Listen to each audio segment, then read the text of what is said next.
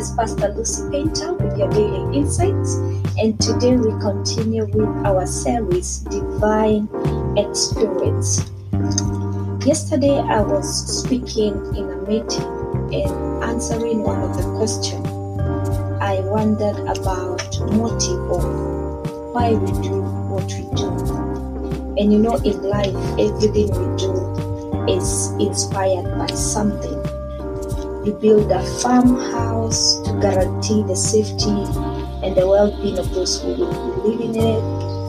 You get into education insurance to secure your future.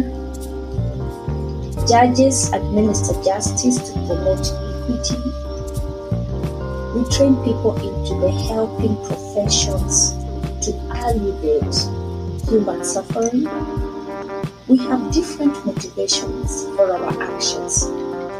But I think that the best motives to actions are those that are not induced by the hope of personal benefit, because this introduces a finer element into our choices. It makes us cherish an action for the good that it will produce, even when that good might not directly benefit us. So I'm just gonna pause right there and ask you, what is that action you did? And it costed you, but you didn't mind the cost because, after all, in the future, it will not necessarily benefit you, but it will benefit humanity. Do you have such actions in your life? What motivated? What inspired? Alright. As a backdrop of the story we are about to read today, we see Solomon gathering the Israelites at Gibeon to seek the Lord and to offer sacrifices to Him. And Solomon offers a thousand burnt offerings to the Lord. This event marks the ceremonial beginning of Solomon's reign. So we're going to read from Second Chronicles chapter 1 verse 7 to 12. And it says that on that night God appeared to Solomon and said to him, Ask, what shall I give you? And Solomon said to God, You have shown great mercy to David my father, and have made me king in his place. Now, O Lord God, let your promise to David my father be established. You have made me king over a people like the dust of the earth in multitude. Now give me wisdom and knowledge, that I may go out and come in before these people. For who can judge these great people of yours? Then God said to Solomon, Because this was in your heart, and you have not asked riches or wealth or honor or the life of your enemies, nor have you asked long life, but you have asked wisdom and knowledge for yourself, that you may judge my people over whom I have made you king. Wisdom and knowledge are granted to you, and I will give you riches and wealth and honor, such as none of the kings have had who were before you, nor shall any after you have the like. Wow. Yep. It is worth noting that this visitation from God happened at a time when the Ark of the Covenant was not in Israel. But the physical absence of the object that represented God's presence did not hinder Solomon from seeking the Lord. And the Bible tells us that in that state of devotion, in that act of sacrifice and humility, while Solomon was seeking the Lord, the Lord sought him too. In the quiet of the night, when he was alone, the Lord came to him. The Lord sought Solomon and manifested himself to him. He manifested his divine responsiveness to him. You know, we see instances in the Bible where the Lord has spoken to his people when he has given commandments to his people. We see instances when the Lord has sent prophets to his people. But there is something different.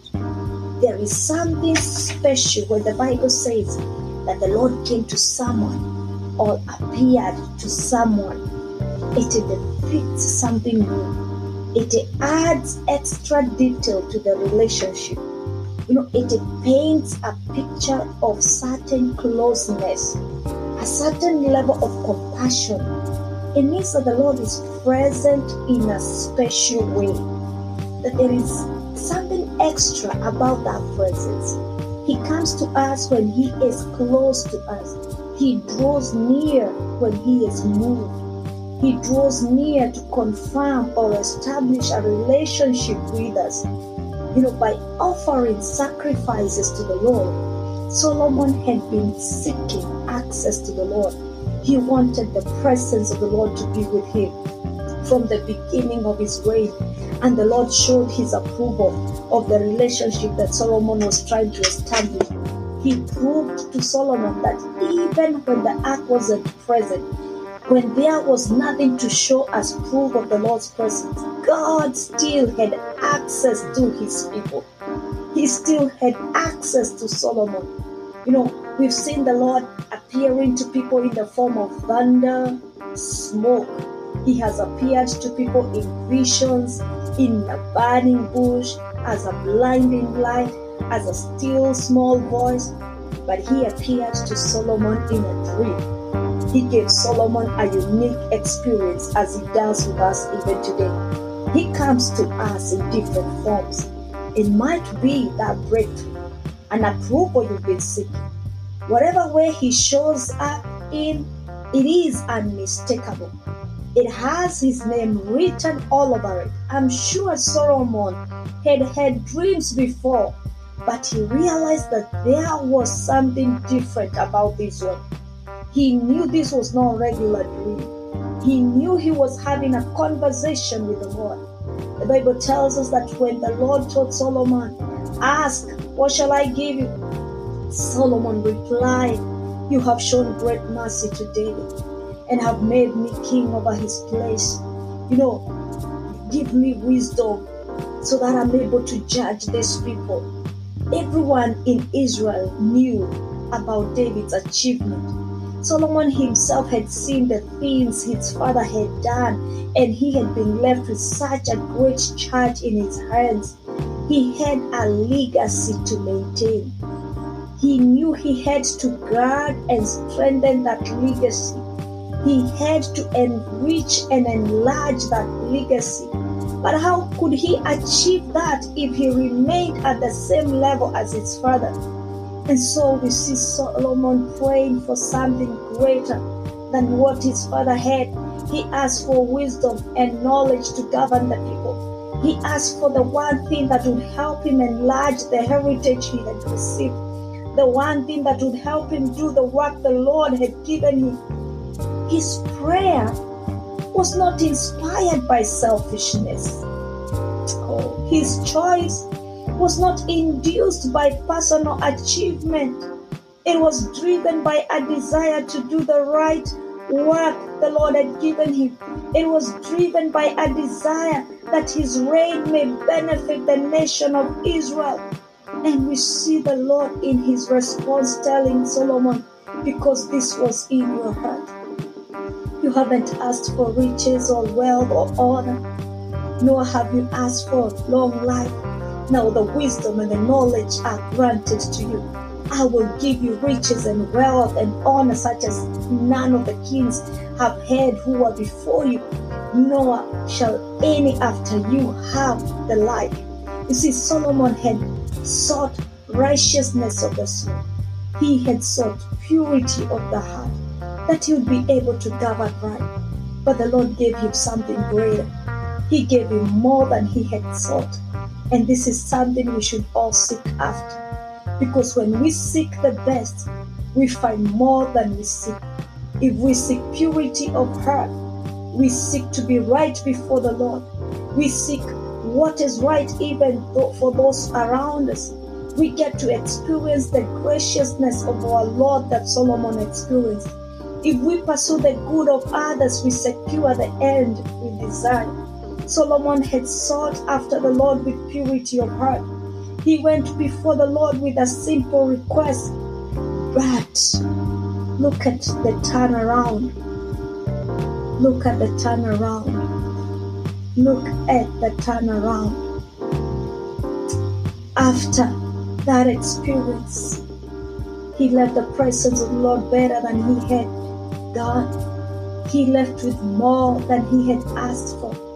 I pray that we may seek after the Lord with the intensity he seeks us with, that we may experience this kind of divine visitation, this kind of compassion, this kind of closeness with God.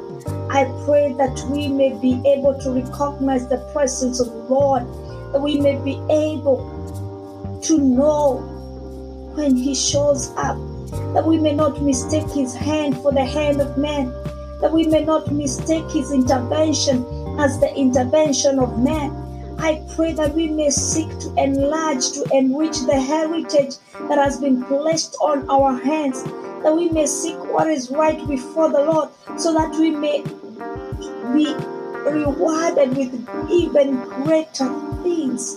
May we seek righteousness of the soul. May we seek purity of the heart when we go before the Lord. And may we not leave His presence the same way we went in.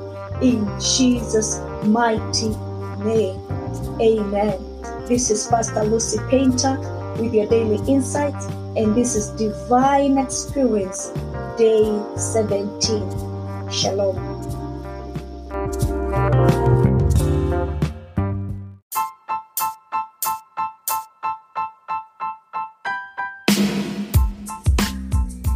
Thank you for your continued support and encouragement to the making of the Daily Insights.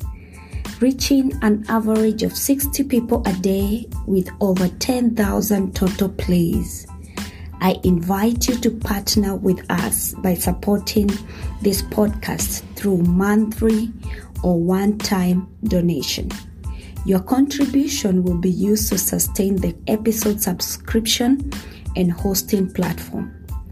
My goal is to inspire and share insightful messages in our generation, empowering one person at a time each day to continue serving the purposes of God in our generation. Your support is highly appreciated. Click that support button now and give your support. You can support with $1, $5, or as much as you are able to give. Blessings.